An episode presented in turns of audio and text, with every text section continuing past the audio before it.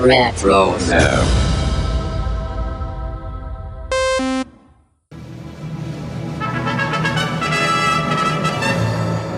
Today's show is brought to you by our patrons over at patreon.com slash animanicast. Special thanks goes out to Brian, Micah, Marjorie, Marty, Melissa, Patrick, Bemused Horseman, Christian, James, Kyle, Mastertune, McCoy, MJ, Nevi, Ketzel, Rapid Kirby 3K, Tamara, the Inferno Birdie, the Cartoon Gamer, and Weffy. And all of these patrons have been getting not only Creators Commentary series, uh, these are Animaniacs commentaries featuring the creator of the show, Tom Ruegger, but they've been also getting other perks such as Animaniacs decals and even signed Animaniacs trading cards signed by Tom Ruegger.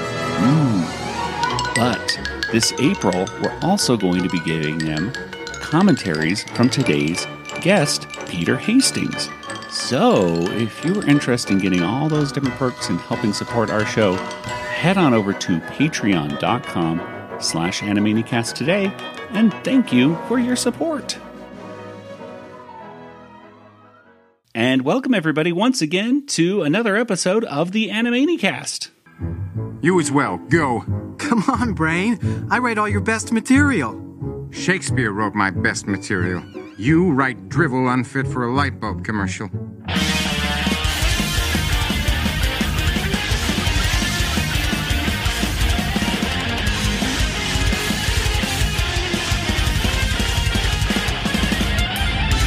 And welcome everybody once again to the Animanicast. This, of course, is the podcast that's dedicated to the animated television series Animaniacs, as well as other shows within the Rueggerverse, such as Tiny Toon Adventures, Pinky and the Brain, and Freakazoid. Now, we usually discuss the cultural references and gags of each episode we watch, but today we have an interview with one of the original writers of the show. I am Joey, and joining me once again is my brother Nathan. Hi. And across the country in Georgia, there's Kelly. Hello. And joining us for the first time is a man whose name you might recognize from the title cards of Tiny Toon Adventures, Animaniacs, and Pinky and the Brain as a writer and producer. But he's also the man who has directed animatronic bears in Disney's The Country Bears, as well as being a writer and executive producer in Lilo and Stitch series, the 2012 Teenage Mutant Ninja Turtles series, the Kung Fu Panda Legends of Awesomeness, and of course the epic tales of Captain Underpants. And he's also been a voice actor and he plays a mean bass. It's Mr. Peter Hastings. Hello, Peter. Hello. nice to finally have you on. Uh, yes, you you might, uh, if you're lucky, one of these days you might be just as lucky as us to see Mr. Hastings performing live in Animaniacs in concert with Rob Paulsen and Randy Rogel because we were, and it was it was quite an experience. It was super fun. We did it Yes. twice. We did it twice actually. We, the the the time that you guys saw it in San Diego around Comic Con time, and and before that with an orchestra in La Mirada, California, which was really crazy. Awesome. Well, we well, again, thank you so much for for coming on the show and everything like that. That we've there's there's so many of our favorite episodes of Animaniacs, and uh, as we're revisiting Tiny Toon Adventures and of course Pinky and the Brain, your name pops up so often on uh, these episodes, and we're like, ah, you know, we've had Paul on, and uh, we've had you know Charles M. Howell and. Uh, and John P. McCann, and of course Tom Ruegger on many times, and and and Sherri Stoner and Deanna Oliver. But you're the you're you're one of those missing links. So we're you're, we're like collectors. We got to catch them all. You're a Pokemon now. Yeah. so uh, thanks for coming on. Like, We have some questions here for you, and I think we'll get right into it. Um, now let's let's start way back in the as far back as I could find on the internet, anyway. Um, you're an you're an alum from the Groundlings, and I was wondering how improv comedy has helped you as a writer. Um, and do you think maybe writers should get into improv comedy as well? Is that helpful in the writing Um, process? Yeah, I found it. I think it's super helpful. I mean, the, you know, the Groundlings is kind of interesting because you go through that program. It's improv comedy and sketch comedy, and it's really where I started to write. So, because I, I went to music school and I came to Los Angeles as a musician, but I ended up taking this improv class at the Groundlings, and then went through their whole little school system, and then ended up as a performing member of the company. So that's really where I started to write and doing writing character stuff and doing improv you know, I think people also, you know, they'll say like, "Oh, you're you're you're like you can do that because you're a groundling," but I think it's more like you have a personality that suits itself to being a groundling and to doing sketch comedy and doing improv. Improv is super valuable because uh, uh, over time, because uh, for me, because I improvise the characters that I'm writing all the time. Mm. And it's really, um, you know, a, so there's a, to me, there's kind of a process of like when you're writing for a character that you, um, it's like, here, I'm going to, I wrote some words and I want you to say them. And then you kind of get to know the character and then you're like, oh, so and so would say this. This is the way they would say that.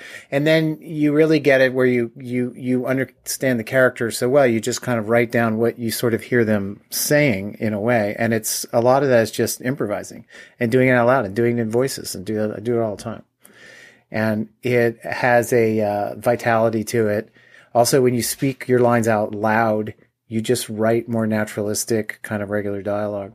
So the improv stuff is really, really helpful. Lets you go crazy, lets you go all over the place. That was fun. Also, with the Groundlings is is where, you know, and I'm sure you guys have heard this, but it was a lot of the um, Animaniacs writing staff came out of this. So I was in the Groundlings, Deanna was in the Groundlings, and Sherri Stoner was in the Groundlings. So originally, Sherri asked me to come in and um, help develop a spinoff from Tiny Toons, actually. Mm-hmm. And that I'll tell you about. But, um, you know, I knew Sherri from the Groundlings. We performed together. And then she was in some things that I had written. And so she's the one who brought me into Warner Brothers. And then that's where also we knew Deanna from. So Deanna was also um, from the Groundlings and not people with um, you know animation writing experience, but yeah, more yeah. like funny people, you know, who who learned how to who learned how to write that stuff. When it came to writing that stuff originally, I know Paul Paul Rugg has talked to us about how uh, he had to put in stage directions, and he was very very clear about you know camera up and then all this was that was that a difficult process for you uh, at least initially getting into that sort of writing or um, I mean, I, I, think so because you, you know, it's a, it's a, it's like a grammar of camera language, and it's like you need to learn things like if you're shooting something live action, what, you know, when people do a master and then they do an over the shoulder and then they do a close up and then they do another over the shoulder, then they do another close up, and this is the shots you use to build um, a scene. And we didn't really know that stuff so much, so the camera angle stuff was much more about this is what's important for people to see. Um, we did a lot of that stuff, and um, I mean, in general, it's not really in favor for with most directors and writers like that. It's kind of like, don't tell me what to do, sort of thing. Um, and I know Paul, for example, likes doing that, and but it really it speaks more to his understanding and or my understanding of like uh, it's really a directing thing is what you're doing. Mm-hmm. you're kind of directing on the on the page you know and then he has that capacity um, you know to like this is how i want to see it. This is the timing you know that kind of comes out I mean, when I look back at like the first things that I wrote, I mean, I, you know, I thought I knew what I was doing, but when you look back after you have a lot of experience, I go like, I didn't really know what I was doing. I just like, uh, you know, was kind of plodding my way and I didn't get fired. So that was, I got to stay long enough to really kind of learn how to learn how to do it. Exactly. Well, hey, that was fortunate. Well, um, we, we've been going over actually, you know, uh, in between Animaniacs, uh, many Tiny Toon Adventure uh, episodes. A lot of them actually are ones that uh, you you wrote, like Kon Ducki uh, comes to mind. Uh, Toon TV is is one that you uh, co-wrote. Uh, I think we did Weekday Afternoon Live. A lot of things like that. Do you have any favorite episodes or just favorite memories of working on Tiny Toons? Yeah, I mean, I kind of came into Tiny Toons late. So basically, the way I came in was that Steven was interested in doing a spin off show based on uh, the character of Elmyra Duff, and Duff is Fudd backwards as in Elmer Fudd. And if you didn't know that, and um, it was a sort of a family, you know, animated sitcom based on the Duff family. And so I, she just asked me to come in and help develop that. So we developed that. And then like two weeks later, we went and they're like, okay, you're going to go pitch that to Spielberg. You know, so I had my first Spielberg meeting, uh, pitching there and it went well. Obviously we didn't make the show, but, um, you know, then I was uh, just on Tiny Toons right after that. I just, uh, they hired me right away. And I kind of, um, you know, fumbled my way through in writing. I think I'd just written like one or two scripts before that. Um, but, um, and I kind of came in on that tail end of Tiny Toons. Mhm. And, um, yeah, there was some, the ones that I really liked, um, was like a Return of Bat Duck. I Yeah. wrote Mhm. and, uh, Kentucky and the, the, um, the Oklahoma, Ducklahoma which you know, Ducklahoma was all about like how can we do anvils? You know, there's so that that one is that you know it's got those songs like there's a I, f- I don't remember the words, but something like you know there's a dark glossy sheen on the anvil, you know, and it was uh, all those sort of parodies of Oklahoma songs and stuff like that. There's a nice flat black sheen on the anvil. There's a nice flat black sheen on the anvil. It goes up from the ground to rise way above town. And it looks like it's falling, it's coming straight down. Oh, such a wonderful anvil! Oh, how it fills me with glee. But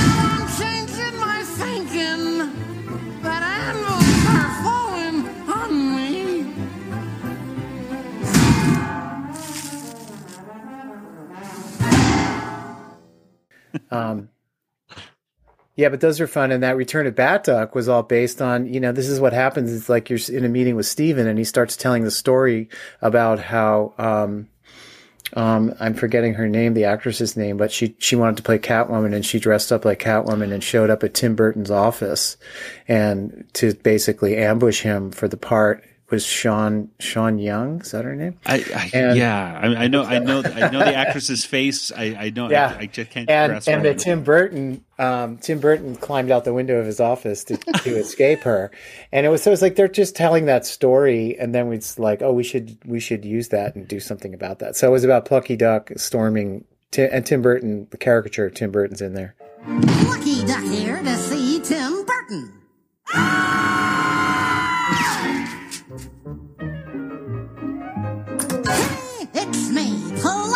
Duck.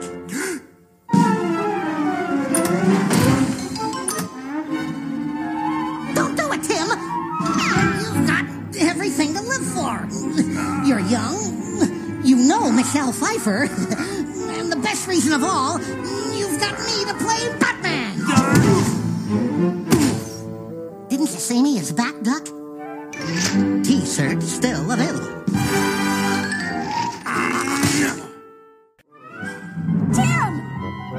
I should Catwoman, you know it! Look at me! It's unavoidable! Roar! Roar! You know what to do with me! You're right. I do. Ooh, look at the pretty kitty. I'm gonna love you to pieces, you cute kitty witty head. I've got kitty food and kitty milk and kitty litter and kitty toys.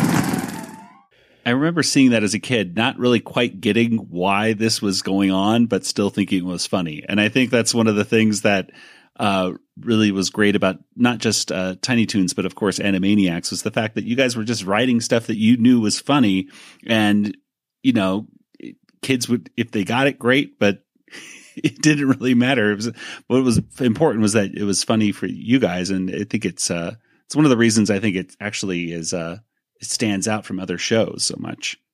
Yeah, I mean, I mean, I, I mean, I've been doing, you know, making cartoons, and that's really for the kids space for like thirty years. I don't think I've ever really thought about kids.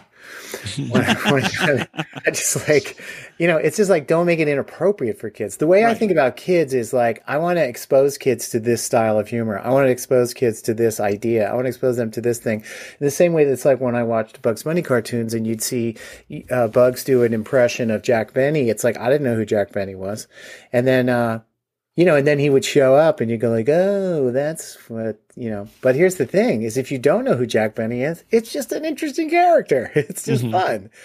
All the re- so many of the reference things are like that. It's sort of like if you don't know who it is or what it's referring, you, you get it, uh, enjoyment from it on some other level.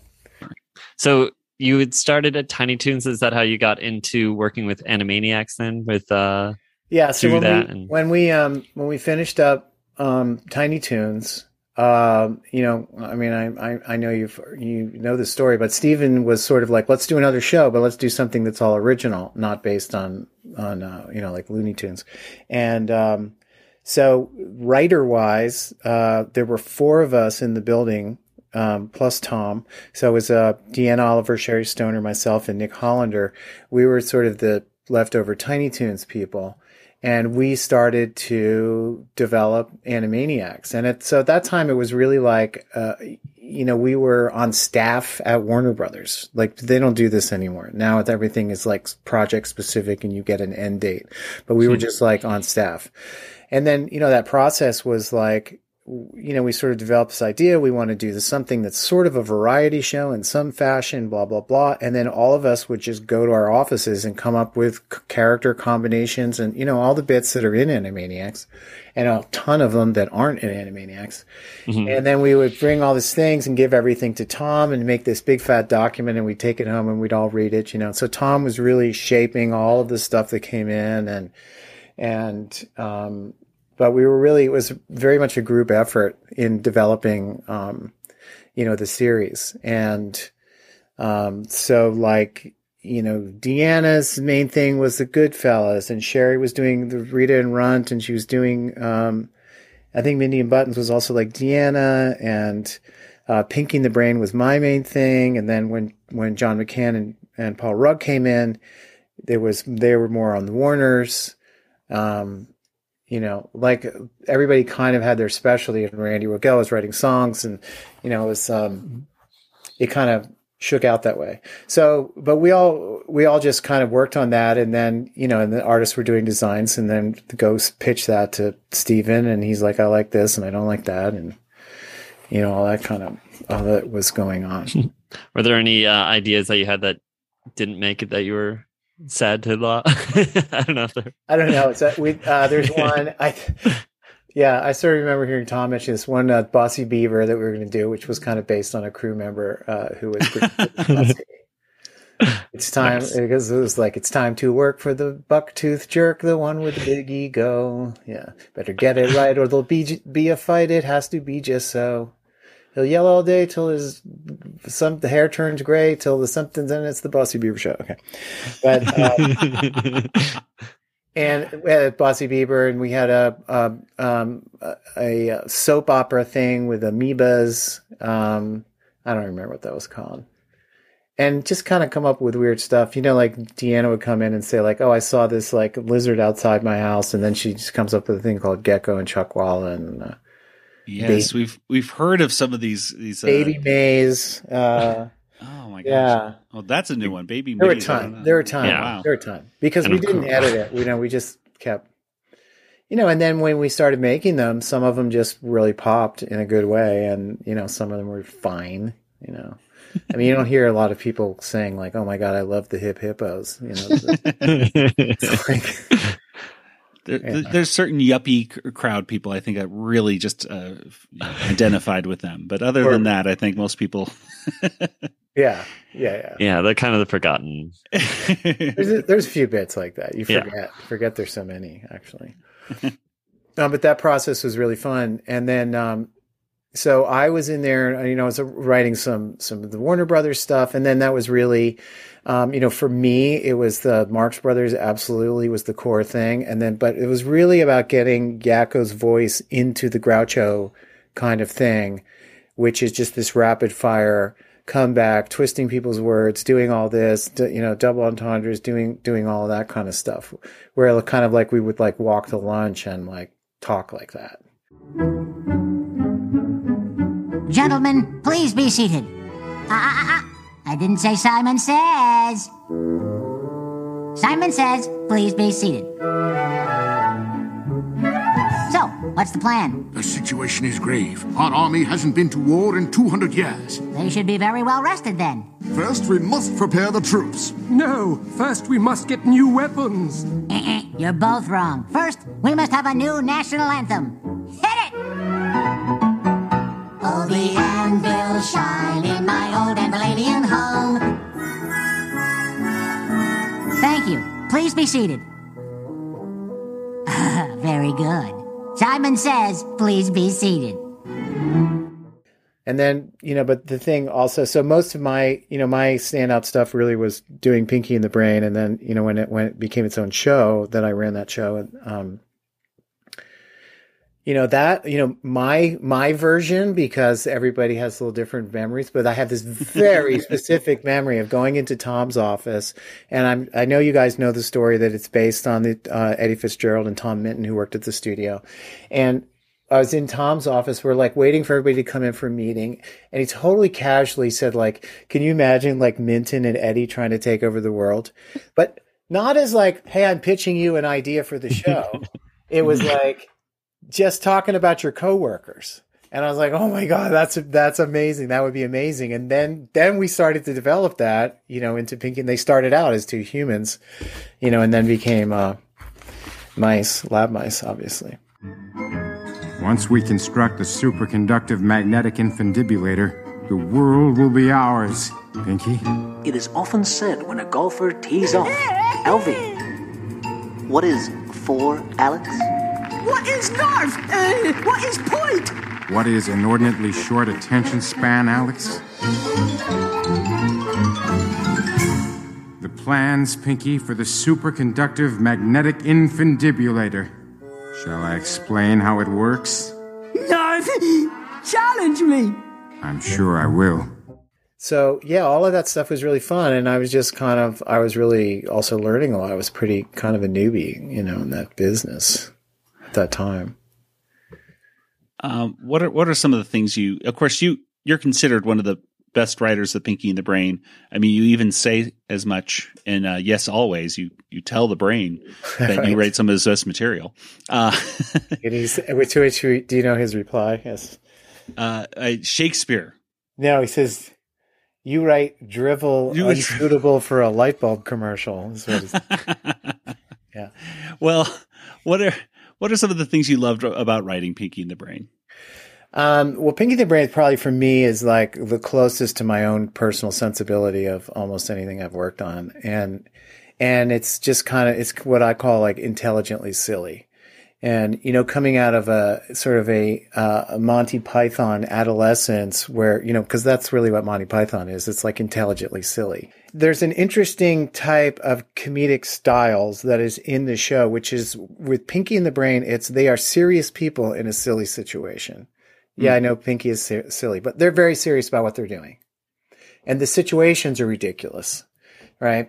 And that's a particular style of comedy. And then Yakko, Wakko, and Dot are more of the, um, you know, sort of um, Martin Lewis version or Jerry Lewis was of like silly people in serious situations, like the Three Stooges or the Marx Brothers, right? We're going to come in and mess up your world and we're silly people. Thinking the Brain was like, we're very serious about what we're doing, but the situation is preposterous, you know? So it's, uh, um, I mean, I love that style of humor. It's really fun. I think it goes de- a little, it goes a little deeper. And then also you get to do cool stuff. Like you get to parody things like the, um, the Pinky and the Brain cartoon, um, uh, Mouse, where they steal a submarine from the Woods Hole Oceanographic Institute to go find the Titanic. And it's like, I get to do a subway chase like Crim- Red Crimson. What, what's the name of that movie? Crimson Tide. You get to do all that, all the stuff from that thing. Uh, you get to make fun of it, but you also get to do it. You know, you get to do all that sort of stuff. So that was like, I, I love that about Pinky and the Brain. This is Captain Jack McGuire. Identify yourself. I repeat, identify yourselves or be destroyed. This is Jacques Cousteau. Really? Can you prove that? Here, the ocean is teeming with life. But everywhere, there are signs of man's encroachment. Darn! It is Jacques Cousteau! The mission is to terminate. But Jacques Cousteau! He's a friend of the Earth! Nice Cousteau, Brain. Quiet, Pinky. Ha! Nice try, Captain. Brain, is it? But that little ruse will cost you. I must admit, I admire your skills. Perhaps in another time we could have been friends.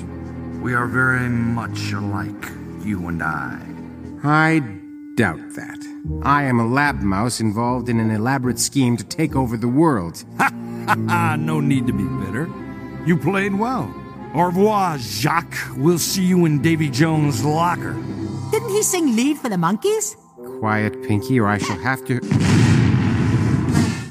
And then, you know, the other interesting thing that happened was the very first um, cartoon um, that I wrote was the Win Big, which was the very first Pinky and the Brain cartoon. And pretty much all the conventions of Pinky and the Brain are in that cartoon. Mm-hmm. What do you want to do tomorrow night? Are you pondering what I'm pondering? Um, there's other ones, you know, where Pinky says like, where Brain proposes something and Pinky goes like, brilliant. Oh, oh, wait, no, no. well, if they uh, take off their pants, right? Whatever it is, right? that, all these things that appear in almost all the Pinky and the Brain cartoons were in that one. And without the intention of making them into catchphrases or something like that, it was just like, uh, you know, it was one of those things. I think I wrote the next one and then maybe Sherri was like, oh, and then that thing that you close with, you got to put that in. I was like, oh, the thing, what are we doing tomorrow night? Yeah, yeah, yeah. you know, Oh, it's such a good idea. Yeah. yeah. And it, it was like such a lesson too that, that you have this premise of two mice who try to take over the world and fail. How can you do cartoon after, you know, story after story after story after story? And it's really because it's not about taking over the world. It's always about, um, you know, come, you know, like, like Sherri's Bubba Bubba Brain or talking about, uh, that when Brain runs for president, Meet John Brain, which was sort of inspired by Ross Perot. And there's, um, uh, you know, that's what those shows end up being about. They're not about uh, taking over the world specifically. Yeah. So you've not only written some fantastic episodes of Animaniacs, but you've also written fantastic songs like the Etiquette song in Taming of the Screwy, songs in King Yakko, songs in Baloney and Kids. What was the songwriting process like? Um, you know, I mean, everybody really wrote songs. Uh, you know, we all just kind of got into it. And then, so some of them tended to be like, oh, I'm just doing funny lyrics to an existing song. Like, um, like, for example, John McCann wrote the, um, Panama Canal song and the UN song and the, and those were all taking sort of existing, uh, things like that. Um, I think it's just about being um, kind of a hammy person and just getting into it and start singing a song and pretending and making it up and sort of acting it out. And then you have this sort of advantage that it's supposed to be funny and it's supposed to be broad. So you don't have to be some incredible, meticulous, uh, amazing person. And then typically we'd kind of have a melody in the lyrics, maybe not always the melody. And then, um, you know, Richard Stone and Steve and Julie Bernstein would do such a great job of of either writing a melody if it didn't have a melody or or you know orchestrating and harmonizing it. Um, so that was all just really fun. That's just kind of like like oh this is what those musicals sound like, kind of imitating it. It's almost you know a lot of it actually because it really comes out of kind of satire and parody. A lot of a lot of the songs, you know, so they are you kind of just do that how would you rate your experience as the producer and writer in the Pinky the Brain spinoff? I know that, of course, many people note uh, your the last episode that you wrote in that series. Uh, uh, you'll never, what is it? You never, never eat, eat, lunch in this. Eat food pellets in yeah. this town again. I think uh, is kind of a. many people equate it to you being upset with the, the, the executives at uh, Kids WB, Warner Brothers, etc. Yeah, I mean, I you know, I'm probably all. I, I would say it's it's interesting because a lot of Pinky and the Brain students uh, stories were definitely influenced by ideas and things that came around in my life. Um, for example, like you know that time that Ross Perot ran for president, and then I was like, oh, we should just parody that situation that Brain runs for president, and every then people only see him on TV, so they don't know he's a mouse. But um, what what did you? What was the thing you asked me about? The, it was it was just basically how would you how would you rate your uh, Oh, right. experience? Um, well, it was exciting, you know, because they were like, we want to put this on prime time and do a prime time show. And they moved us to a different, you know, so I was really, um, just, we weren't at the regular Warner Brothers place. We were over at this, this, it was actually a converted motel that Warner Brothers owned that was full of writers. and we had a staff like a, you know, like more of a sitcom kind of, um, situation. Um, and, uh, you know, we're sort of um, aiming high. I think at that time it was kind of like I guess I had felt a little um, exhausted. I guess from just because it's been six years at Warner Brothers and writing all those kind of all that kind of stuff. I didn't intentionally dig. You know, I don't know. It's just parody, whatever. I you know, it wasn't. like, I hate you. I hate you guys. That came later, but. Uh, um yeah, I mean, it's just sort of making fun of some of that stuff, and you know, the WB was a little weak, and um, um, you know, that was frustrating when, like, much earlier than that, when Animaniacs came out. Certainly, Tiny Toons was on Fox Kids and had a very wide distribution, and when the WB started up, it had a very small distribution, and our audience just shrunk like crazy, which was kind of a drag. Yeah, it was very hard to watch. I remember, I think for the first year that the WB was on, it was very hard to get in our town of Tucson. I think we eventually were able to get it by watching the WGN. We had Uh, to drive to the top of Mount Kru- Krugo and put our own antenna up. Exactly. Well, I mean, at the time, it was. I mean, if you're if you're syndicated channels, uh, if like you, there's like what we have ABC, NBC, CBS, Fox, and then you have one or two, you know, syndicated things, right? Or UHF stations. And if the UHF station didn't want to be a kids WB station, well, you're kind of out of luck. So- Yeah. Um, but it was it was good. We had some good, um, you know, some good uh, writers on that, and brought in some some some new people to write on that show, and you know, did some fun um, things. And then, I mean, after that was then I was when I left, and I went to uh, Disney after that. Um, and you know, there were still more episodes to go. Yeah. So, you know, kind of carried on. And then also they didn't, they stopped doing it. Uh, we just did one season prime time, Mm-hmm. which was weird. It was like at 7 p.m. against 60 minutes or something like that. I, was, I don't know who's going to watch this on the uh, when you were when you went off to Disney with like uh, one Saturday morning, which is one of the things that I know that we loved watching. You know the shows on that. Uh, of course, there was Manny the Uncanny with Paul Rugg.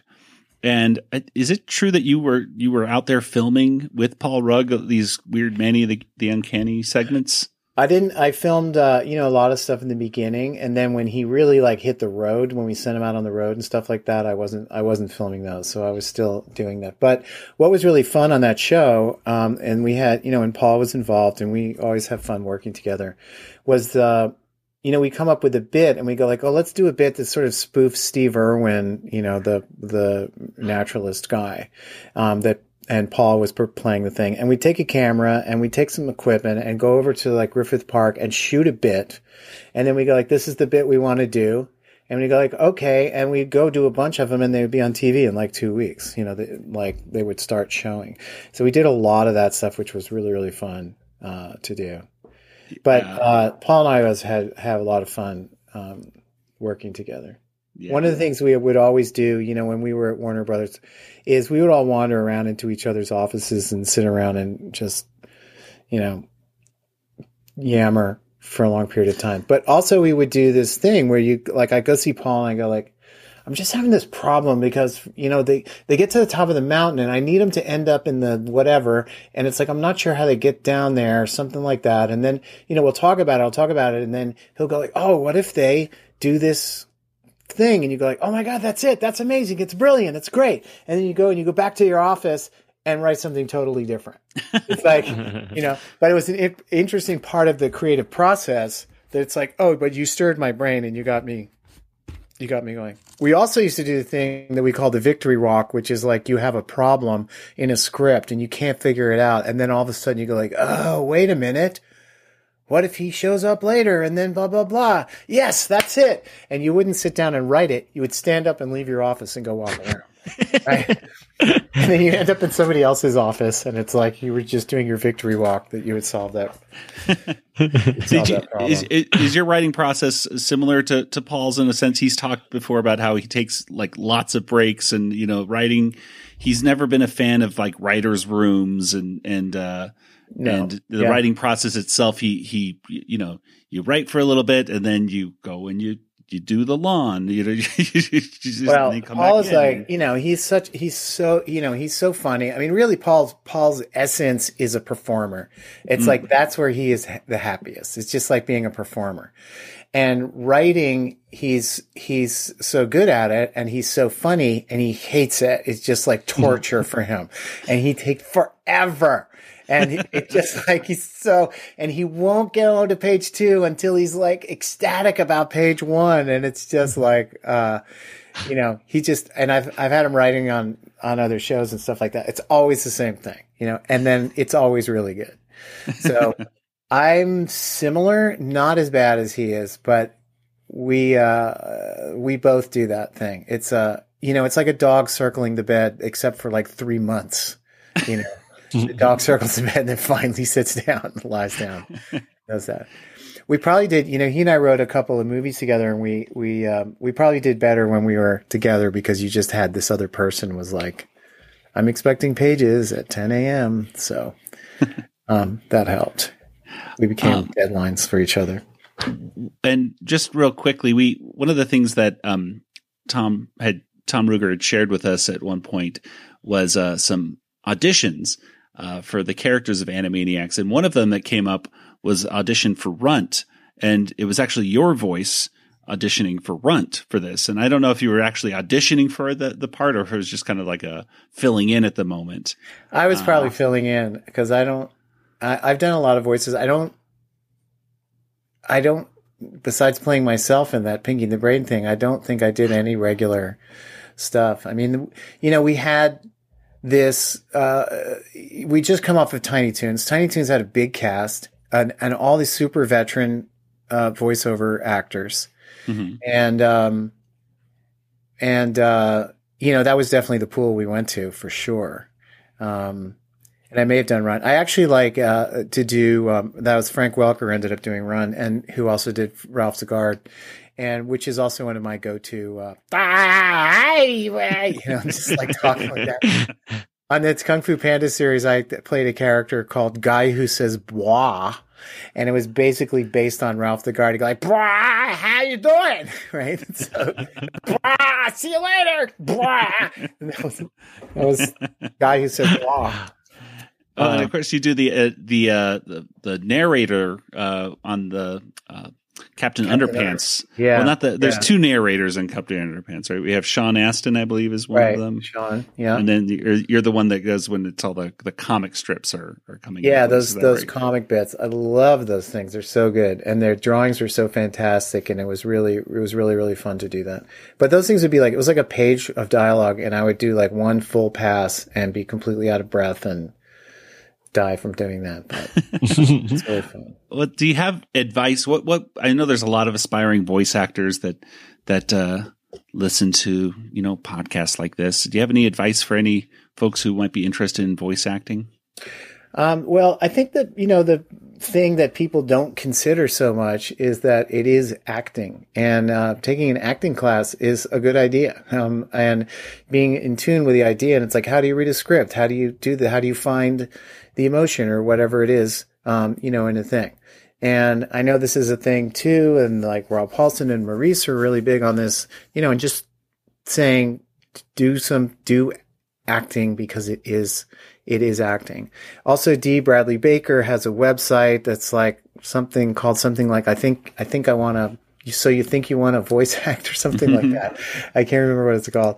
Um, but he has a lot of a lot of uh, resources and responses about what it what it what it's like. The thing about it, though, the you know the honest part of it is not that many people are doing most of the work, and um, so to get into it, it's it's pretty difficult, and you kind of need to be exceptional or have an exceptional voice, um, or have a friend who's making a show.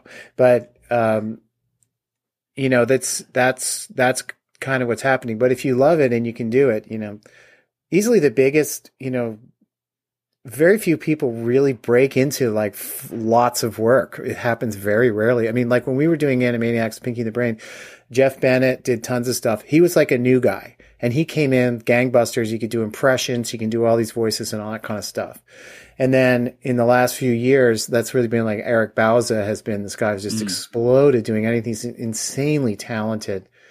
And the other thing that's kind of beautiful about it is Eric Bauza has pictures of himself as a little kid with Marvin the Martian t-shirts and stuff like that. And now he's doing the voice for Marvin Martian, you know, and, and yeah, I was just seeing the other day, he posted online like a picture of him and like uh, Woody Woodpecker and Bugs Bunny and stuff like that as a kid. So it's it's really nice to see that someone who was such a fan of the cartoons gets to now yeah have that dream but job. He has, he has an exceptional voice. It's really like yeah, you kind of have to think of it like being a singer because mm. it's kind of what you're doing, you know. And so everybody everybody can most likely sing something, you know, but of course, obviously people's vocal abilities as singers is very different. And, um, so, you know, that happens with voiceover people too. They just have a, a voice that prints really well, as we used to say. Um, or they have a versatility or they're super funny or they do impressions, um, you know, or something like that. But if you're interested in being a voice actor, do not forget that it is acting and you should learn how to act. And that's the best skill to bring into it. So you mentioned earlier Steven Spielberg, and I'm a big fan of his. So do you have any other stories about Steven or what what was he like when you met him? Um, Steven is great to work with. He's just super fun. He's a very nice guy. People go like, "What's he like?" And I go like, "He's he's a he's a happy Walter Matthau. That's what he's like." but he um you know, he when you have a meeting with Steven and you like you, for example, when we were pitching that the very first time I met him, we, we were pitching this Duff show, and we were like, and the dad has a has a sort of a lab, a workshop in the garage where he builds things, and you just say that, and then Steven goes off and riffs on that, and he goes like, oh, and he gets uh, the kid slides uh, plans in and his dad makes them absentmindedly, and he's got like a, a colander on his hat with flashlights, and it'll look really cool with the fog, you know, and and uh, you know, and he'll he'll just pile, he'll just give you all this. He just starts riffing on it and he gives you all this stuff and you go like, wow, that's so cool. And then you walk out of the room and you go like, geez, can we actually use any of that? Um, you know, it's sort of like there's so much of it. And, and, um, you know, he, he really loves it. And you don't, you, you never get the feeling from him like this is a business for me. He loves cartoons, you know, and I, as far as I know, he's also involved in the new, in the new, uh, Animaniacs. And mm-hmm. I mean, I know he's attached to it and all that stuff, but, you know, he would, he would, um, he, he was, I mean, this guy, he's like, he's in Poland. He's shooting Schindler's List, this grittiest stuff, darkest stuff. He's shooting all day long. He's coming back to the house that they rented. He's getting pre internet, he's getting Jurassic Park score satellite satellited to his house so he can preview the score. And then he's watching tapes of our cartoons and faxing notes. You know, I mean, he was he was really into it. He loved it, and and then, you know, apparently it was also really good for him after these grueling shooting days to be able to like watch some cartoons kind of at the end of the day. And he had ideas for stuff, and he would, um, for example, the Snowball um, cartoon, which one of my faves, where Pinky the Brain are going to take over Microsoft or Microsponge as it's called came out of Steven sending, Hey, I was talking to Bill Gates and he's really into pandas in China. And, uh, you know, something we should do something, you know, with Bill Gates. And I mean, all we did was we, you know, we just, that was all we kept. We didn't do pandas in China. You know.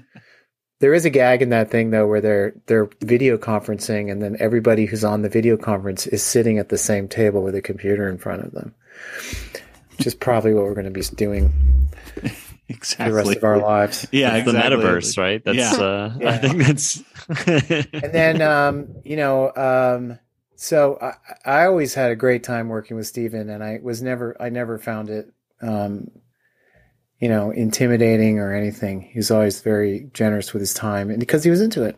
He was you know he really did it. And then I was going to go uh, there was a time I was going to go work at DreamWorks when DreamWorks had just started um, and I was sort of in talks with DreamWorks and with uh, Disney, you know, and he was like calling me on the phone. Wow. He's calling me on the phone. He goes, I go, how's it going? He goes, oh, I'm in the Hamptons. And I go, what you doing? He goes, just looking out the window at my kids out on the baseball field because they have a baseball field at their house. Of course. yes. um, always totally, uh, totally positive experience working with Steven. It's just a generous guy. Nathan, I highly do you got? recommend it, Kelly. I oh, you if gotta I get him on the could, show. Yeah. I Oh. wish. uh, I have a, a listener question here from Malik. Um, and he asks, What are some jokes or sequences that you're most proud of uh, from the Animaniacs X Pinky and the Brain? And he asks if there's anything you see in a, the final product that makes you go, Wow, I can't believe that made it in. And then he also wanted to know how much of your personal experience seeped into aspects of the show. So it's like a three part separate questions. Any part of that that you want to answer, I don't know. I think he's Um, I answered think- some of that. Yeah. yeah, exactly. Yeah, I mean So- there there are a lot of Pinky in the Brain moments that are really my favorite. I mean the the end of the Christmas special, obvious one, um, just because that's probably the most successful emotional uh, moment that I've probably ever written in my entire career. Um, and and it's kind of an interesting story how that came up. And um, um, I don't know. You know, there's a lot. I can tell you an actual moment that I remember, which was we wrote the Win Big cartoon, and then sometimes when the cartoons would come back from overseas, we would do a little crew screening and say like, "Well, here's the thing." And so we were had all these crew members in, and they saw the very first Pinky in the Brain, the Win Big, the one where he goes on Jeopardy, and and there was some dude next to me, didn't know I wrote it, didn't know I was involved with it. And I just heard him like laughing during the whole thing. And then he said like, man, I want to work on that. And I was like, I was like, oh my God, somebody actually wants to work on something I made. Um, uh, you know, there's so many. I mean, a lot of those ones, uh, King Yakko is another one that's really fun that I really enjoy. And, and, uh, I really like the Bat Duck from Tiny Toons Mhm. has some great, uh, moments in it that I love. In terms of stuff that we got away with, I mean, um, I don't know. We didn't really think of it so much that way. It's it, and we got away with a lot of stuff that just legally we wouldn't be able to get away with. But Jean MacCurdy who ran the studio, was totally protective of us. Warner Brothers legal every now and then was like, uh, did you guys write a cartoon spoofing the three tenors? Do you know that that's like one of our biggest selling recording artists, uh, that we have? And maybe that's not so cool, but we never, we never, you know, got really hammered for that stuff. Um, we did that Noah's Ark cartoon with the where we're kind of spoofing Richard, um, ah, Richard, the, the comedian Richard, Richard, Richard, Richard, uh, oh God, now I know the Noah one, he's, right? he's That's- on, yeah, Yeah. the Noah one. Yeah, he's on, Uh, uh, he's on Curb Your Pri- no, Richard. Richard Lewis. Richard, Lewis. Yeah, there we go. It's like Richard. Um, we're spoofing Richard Lewis, and you know, and then his people got back and they say like, um, you know, you're actually like ripping off his routine is what you're doing, like doing an impression of him. But you know, we never got in trouble. And then of course, the one that people always bring up is the fingerprints from the Hercule Yakko one, um, um, that I wrote, and um, Now th- th- that's been said bef- that before that you know that was written in there that uh, you know fingerprints, and then Tress came up with the line of of I don't think so. Was that since you wrote that episode? Do you remember putting in that I don't think so into the actual script, or was how did that? Because that is so. It's so infamous that I'm. It's overplayed and everything to the point of Yeah, nauseum. yeah. But uh, um, I mean, if you asked me without the Tress thing, I would assume that I wrote it, but Mm. it's it's possible, you know. Yeah. I don't know. A- actors get a lot of credit for making stuff up that they didn't make up, but you know, the actors get more mileage out of the show than anybody. That is you know? this is true. you don't see me and Tom like signing autographs on Instagram, but uh, you know, because we don't have that kind of attraction. You know, we're not the actors. That's just show business. It's totally fine. Um, but you might see Rob and Maurice, my dear friends, doing that. Yes, because they can. Yeah. well, they can get you in on that next time. My gosh. Okay. Well, anyway. I know. Anytime we were, anytime I did a panel like Comic Con and it's like all the actors are there and then like me and another writer or something like that, and you just like nobody cares about our signatures. Aww. But um, okay, wait. So so there was like, what do I remember? What what did I get away with? And then there was a third part. Oh, from my life.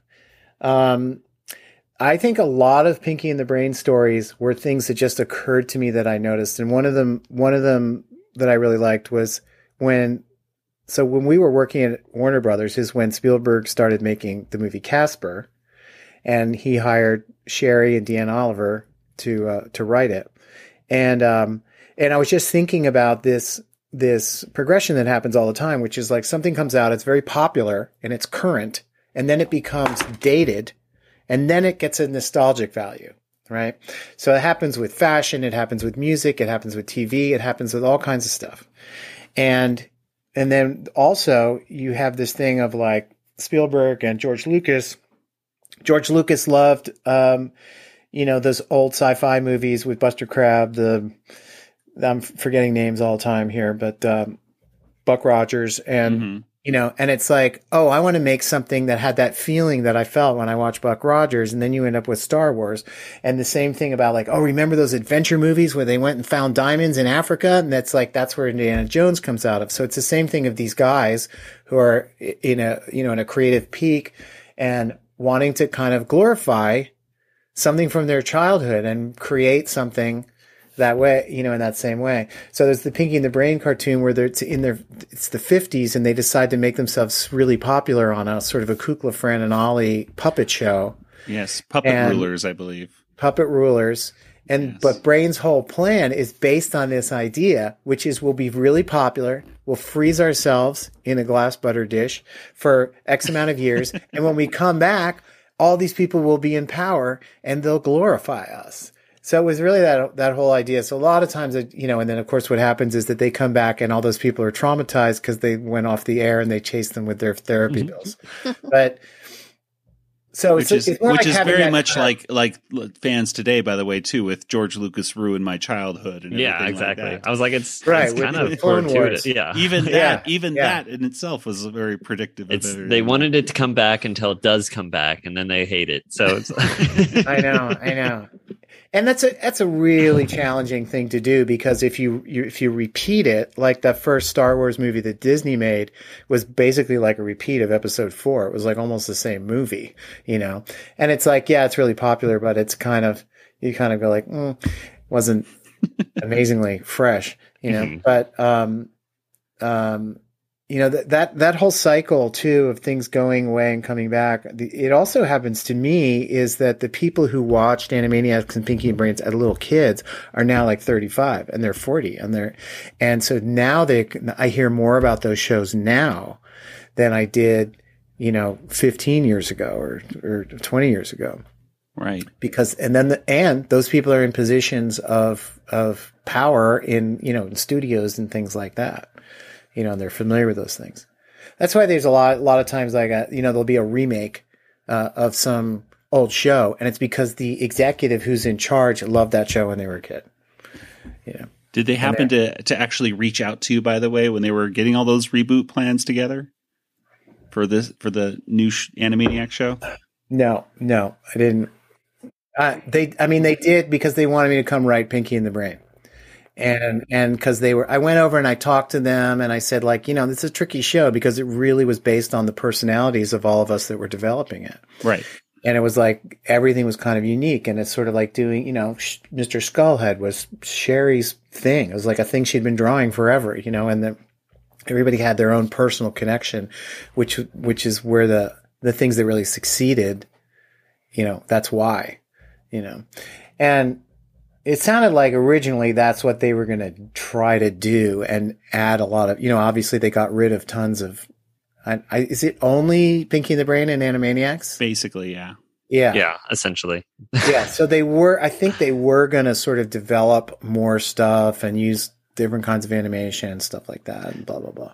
They they they have a little bit, but yes, there's for ninety percent of everything on that show is is just Warner's and Pinky and the Brain with Yeah. some new characters that, uh, at least in my experience, not many people care about as much as the original side characters. Yeah. I mean, I think, I think for me, part of it coming into that was just like, I don't really know of a reboot that has the kind of energy that, that the original did. I don't, with, I don't know. I'm sure there's some exceptions, but in general, um, it doesn't really pop. You Yeah. know, it's sort of like, oh, you grew up with Sherman and Peabody, but it turns out kids today aren't interested in Sherman and Peabody. You know, that, um, Well, um, you you, you uh, referred to it a little bit, and we actually have a question from uh, one of our patrons here, MJ. Uh, she actually is one of the co- hosts of uh, the Pointcast, actually, which is the Pinky and the Brain podcast. Well. And uh, yeah, but she wants to know. Um, she says, "Hello, Peter. Firstly, I want to just express how much I enjoyed your writing on Pinky and the Brain and Animaniacs." And uh, she had a couple questions, one of which I think we've kind of gone through. But she does ask, "What was the inspiration for the famous brain reading Pinky's letter to Santa?" And that oh scene. my gosh. That was like a that was like a big life event for me that that whole thing for a couple of reasons. So what happened was the you know I think Jean came or or Tom came and said like we want to do a Pinky and the Brain Christmas special. So I was the Pinky and the Brain guy. So it's like okay, figure out what it is. And I just really sweated it out and I had two main stories to do. And um one was in a classic Tiny Toons slash Animaniacs approach, turn it on its head, do a meta version, and it's that Brain realizes the emotional power of Christmas specials, and so he's going to make a Christmas special. Okay. Like very, very, you know, in the pocket with Tiny Toons and Animaniacs. And he was going to do a Christmas special called The Littlest Snowflake. And that was going to be a total tearjerker, and then everyone would be a sucker, and he'd be able to, you know, manipulate their brains. Okay. And then, you know, I had a whole story worked out for that. And then I had this other one, which was about creating these hypnotic dolls and going to the North Pole and getting Santa Claus to make them. And because Santa Claus has this incredible distribution system uh, on Christmas Eve. And, um, you know, and then I talked to Tom about them, and then he's like, I think we want to do a Santa story. So then, but I hadn't quite figured it out. And I sat at my dining room table with a notebook and just kept writing like freehand. What could it be? What could it be? Something and then something, something. And then I got to that, I got to the letter and it's like, you know, it was the beginning of it was, oh, Pinky has a letter and he wants to deliver it to Santa in person. That's it, blah, blah, blah. And then just light bulb moment. It's like, oh my God, this letter is all about the brain. That's what it's about. And, and it was like, uh, you know, I was like, I didn't even think about it. It just came and landed. I, I still, it's funny because I just have, I still have that notebook and I found the page where it's like, oh, there it is right there. When I go like, wait, Pinky writes the letter all about the brain. Wow. And then, and then that thing really, then it really opened up. And, um, so when we got around to, um, doing it, and and I gave the script to uh, Barry Caldwell, who is one of the storyboard artists who worked on it. It was a really brilliant guy, and it was funny because when I started on Tiny Toons, Barry gave me such a hard time about like you don't know what you're doing, you don't know what you're talking about. Why do I have to do what you do? You know, and in retrospect, I mean, he's totally right. It was mm-hmm. like, you know, I was acting like I was a director and I'd like worked in animation for four seconds. And he was like, who the hell are you? Right. His office was right next to mine. And then he gets, I, he got the script for the Christmas special and he, and he knocks on my door and he opens the door and he just stands there and he goes, Brain cried. You made Brain cry because I love this so much. I love this, right? he boarded the whole second half of it and then he really got into it. So he was the one who goes like, what if when Brain realizes what's going on that he smashes all the equipment? And I'm like, oh, that is awesome. That was Barry's idea, you know? And then that moment is just like, I don't know. It's just so great. I love it. Dear Santa, hello, haha, Narf. This year, Santa, I ask for nothing, but I wish to tell you about my dear friend, the brain. He is honest and very hardworking, and only wants what's best for the world, but he gets no reward. He is only greeted with defeat. He never gives up, but I know it must be very hard. So please, take anything that you had for me and give it to my best friend in the whole world, the brain.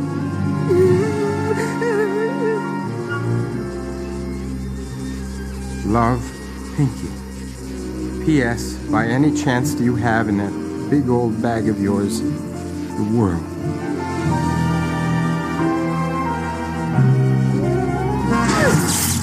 You're on.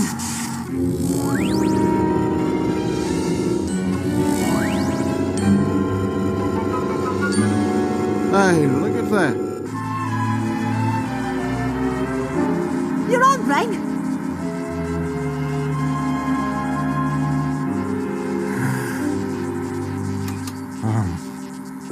Ladies and gentlemen of the world, you will do as I say. For I, I command you, I command you to.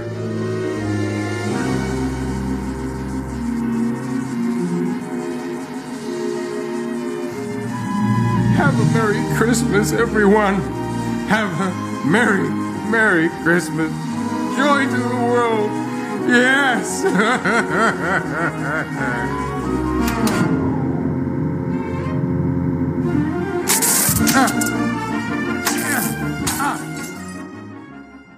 And it's also part of, you know, my thing with Pinky and the Brain that it's really kind of a love story and they're really kind of a couple, you know, in a Mhm. way of, you know, friend, friends. And, um, and there's a couple things that happen sometimes with Pinky and the Brain that I didn't like so much. I don't, unlike when Brain is sort of really, really malicious and physically violent with Pinky.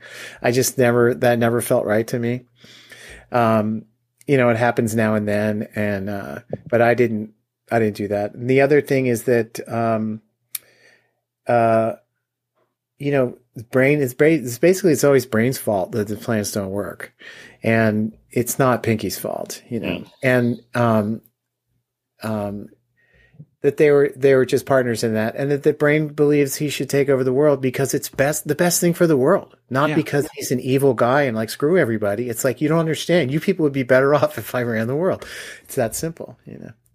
The whole topic too of it, because a lot of people sort of call this out that Pinky is sort of not the person who messes up the plans. Because he's the genius. Yeah, right. Which one? One's a genius, the other's insane. Which one? Um, my initials are hidden in that opening, by the way.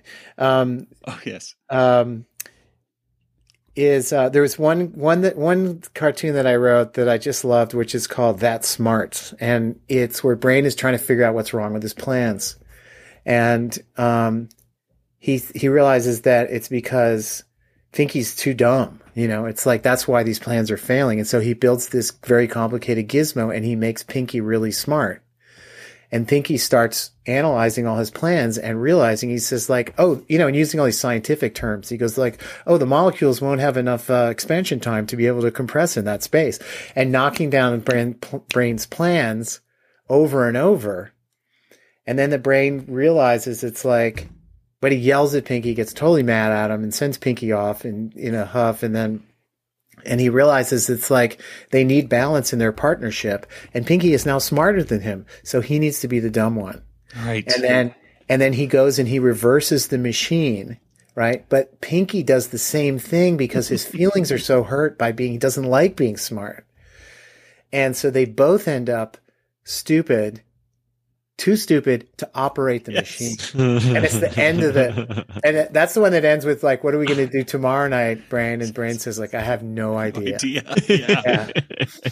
but it was really it was about addressing that whole idea about like who's the smart who's the smart one? Why do the plans fail? And you know i don't know. It's sort of to me that's like ironic life situation that you would just run into uh you know anywhere. Well, I'm I'm glad you pointed out just as a side note that that uh, the brain believes himself to be a like a benevolent ruler that he he believes he would make the world a better place and I think somewhere along the, the lines with the with the reboot now they're they're he's literally calling himself a supervillain.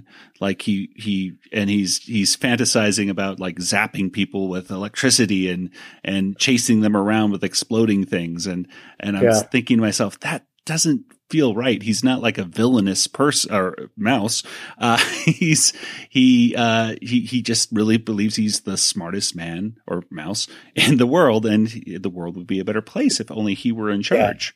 Yeah, I mean, there's it's it's just kind of a that's kind of a you know hidden sort of sweetness to the to the those to that character grouping, and I know that I I think I had heard that too that it was sort of like somebody saying like I don't know maybe just comedy in general is more mean spirited now than it used to be, but um that you know some of those some of those episodes were kind of coming in um, that way. The other thing too that I sort of always shied away from, which and and is I didn't like to do the pop culture references as much in Pinky and the Brain. Uh, like we did in Animaniacs, which was like free for all. You know, we're just mentioning. So there's sometimes it was somebody, you know, Pinky, like in the Christmas special, Pinky mentions like Regis Philbin and and stuff like that. But I kind of shied away from doing that. Although after I was gone, there was a, tons of it. Yeah. Um, you know, in terms of uh, pop culture. So I liked referencing real life, but not necessarily, um, you know, making tons of jokes about, you know, whatever is current at that time. You know, Britney Spears or whoever it Yeah, was. interesting. So, as a writer, how often do you get those magical light bulb moments that you you just mentioned? Um, you know, not super often, but that experience of forcing myself to stay with it and forcing myself to go good to to stay in it because I I got to the point working on that episode where I was like, I hope they cancel this. I hope they call me up and they say like, Peter, never mind, we're not doing the Christmas special. You're off the hook.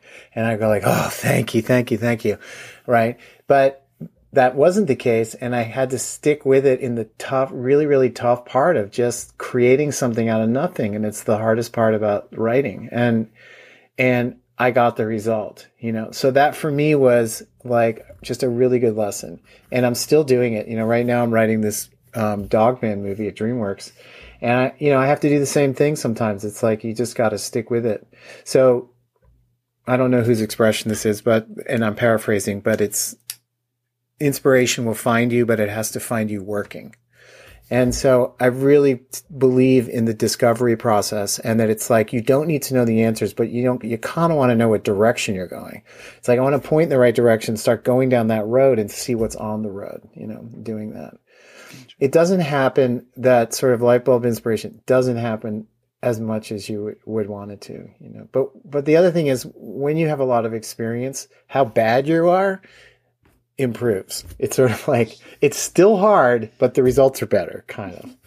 Um, it's really what happens, you know. But it's funny. I was really thinking about that, like that Pinky the Brain moment today, because I'm working on this script, and it's like I thought to myself, it's like I need one of those moments. I need that. It's like it's surprising, but totally logical and really heartfelt. You know that that kind of thing. I, I see a a question from Kelsey, and it just is where did the idea for Snowball come from?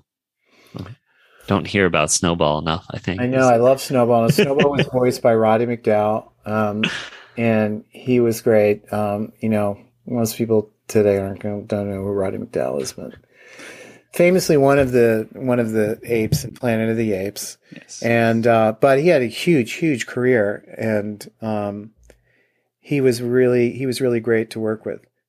Um, I think it was just about we needed. I mean, I love that episode for for several reasons, and th- I love the idea that Snowball comes in. He he's like the evil brain. He is the guy who does want to just take over, right? Yeah. Mhm. And not for the benefit of anybody else except for himself. So he's Right. like the really evil, more evil version of the brain. And I love the idea that Pinky and the Brain got split up in that episode, that he seduced Pinky into working for him. And the scene where Brain is now like um, a dude pushing a shopping cart made out of a little plastic strawberry thing with, you know, a little strawberry crate with little buttons on it. And he's got the beard. And then there's a shot from, like, like, let's do that shot from Shawshank Redemption with the rain falling down where he he gets he needs to save the world and he rips his beard off and screams because it's so incredibly painful. but um, yeah, um, Snowball did not have any special origin except that we needed we needed a villain for the for the episode. You know, so we we needed somebody from the lab, so he became the evil uh, hamster who's in that. Uh, last question here is from Drew, and he says he always wondered where did the idea from TV or not TV come from? This is where Brain becomes a stand up comedian and uh, gains a WB sitcom while trying to advance his plan. I mean, the idea from that is just real life because that's what was happening. You know, it's like you were you were a dude doing stand up, and they're going to develop a sitcom about you, right? Isn't that the one where he has the smile? He has like a hypnotic smile with it. It's the and the the catchphrase repugnant. Yeah, I think that's that episode, right? Because that's repugnant, and he gets his he gets his catchphrase. But that's really from I mean, literally just looking outside, looking out the window, looking on TV, and going and noticing these kind of trends. You Mhm. know, it's kind of where it is. So it's having this sort of eyes wide open, um, you know, for these sort of real life events. The WB lineup at that time, if you can watch them online, there's a lot of comedians that had one season of a show. yeah, it was like Cleghorne. Cleghorne, when Ellen Cleghorne was on Saturday Night Live, and uh, uh, Wayans was on. the then, Wayans runs, yeah. you know, um, all that, all that kind of stuff. Yeah. well, Peter, uh, thank you so much. This has been such a treat having you on. Um, just talking about your experiences with the show, with Animaniacs, Pinky Brain, Tiny Toons. It's uh, you know every time we uh, were able to to have one of the writers on here to get some of these behind the scenes and, and really the inspiration for these uh, stories we all love. Uh, it's much appreciated. So we'd just like to thank you again on behalf of our listeners and all the you know fans of the show. Thank you so much for coming on and talking to us right now. Total pleasure, anytime. Uh, well, I think uh, we better get to some contact information right now. So, Nathan, uh, where could people find you online? Uh, Joey, I'm on Twitter, Django FT. That's me. All right. And Kelly, what about you? I'm also on Twitter, Yoda Princess, Y O D A P R N C S S, or email me, Kelly at BigShinyRobot.com. All right. And Peter, I believe you're on Instagram. Is that correct? I'm on Instagram, but it's basically like my art photo display. So uh, it's not. it's still cool photos, though. I mean, Yeah. it's not like it's. just Peter, just Peter Hastings on Instagram, and that's pretty much my social uh, presence right now. Just sort of, I never hit Twitter, and I begged off of Facebook. So Instagram's the most chill of all the places to go to. I agree with that that that uh, decision. well, I do I do tons of work as a photographer, and that's so that's basically who I follow and what I look at on, on Instagram. Well, as long as I don't get sucked into watching reels of bridge collapses in China and uh, how dudes make bricks in, in Uganda. yes. Well, uh, we, uh, the Animanicast, of course, is on a bunch of different socials. We're on Facebook and Instagram and Twitter and all that jazz. And of course, you can uh, find all of our shows at animanicast.com or any podcast player you like. And uh, hey, we're a proud member of the RetroZap Podcast Network. So you can go to our Discord, which is discord.animanicast.com. You can talk to us and all the RetroZap people over there. And uh, let's see what else. Oh, oh yeah, our Patreon, patreon.com slash animanicast, where you can get uh, not only bonus audio of our show, but also audio commentaries as well for episodes of the show. So, on behalf of Kelly, Nathan, and Peter, this is Joey saying good night, everybody. Good night, everybody. Good night, everybody. Ah, good night, everybody. This podcast is not endorsed by Warner Brothers or Amblin Entertainment and is intended for entertainment and information purposes only. Animaniacs, Tiny Toon Adventures, Freakazoid, the Warner Brothers logo, all names, pictures, and sounds are registered trademarks and or copyrights of their respective trademark and copyright holders. All original content of this podcast is the intellectual property of the Animanicast unless otherwise indicated.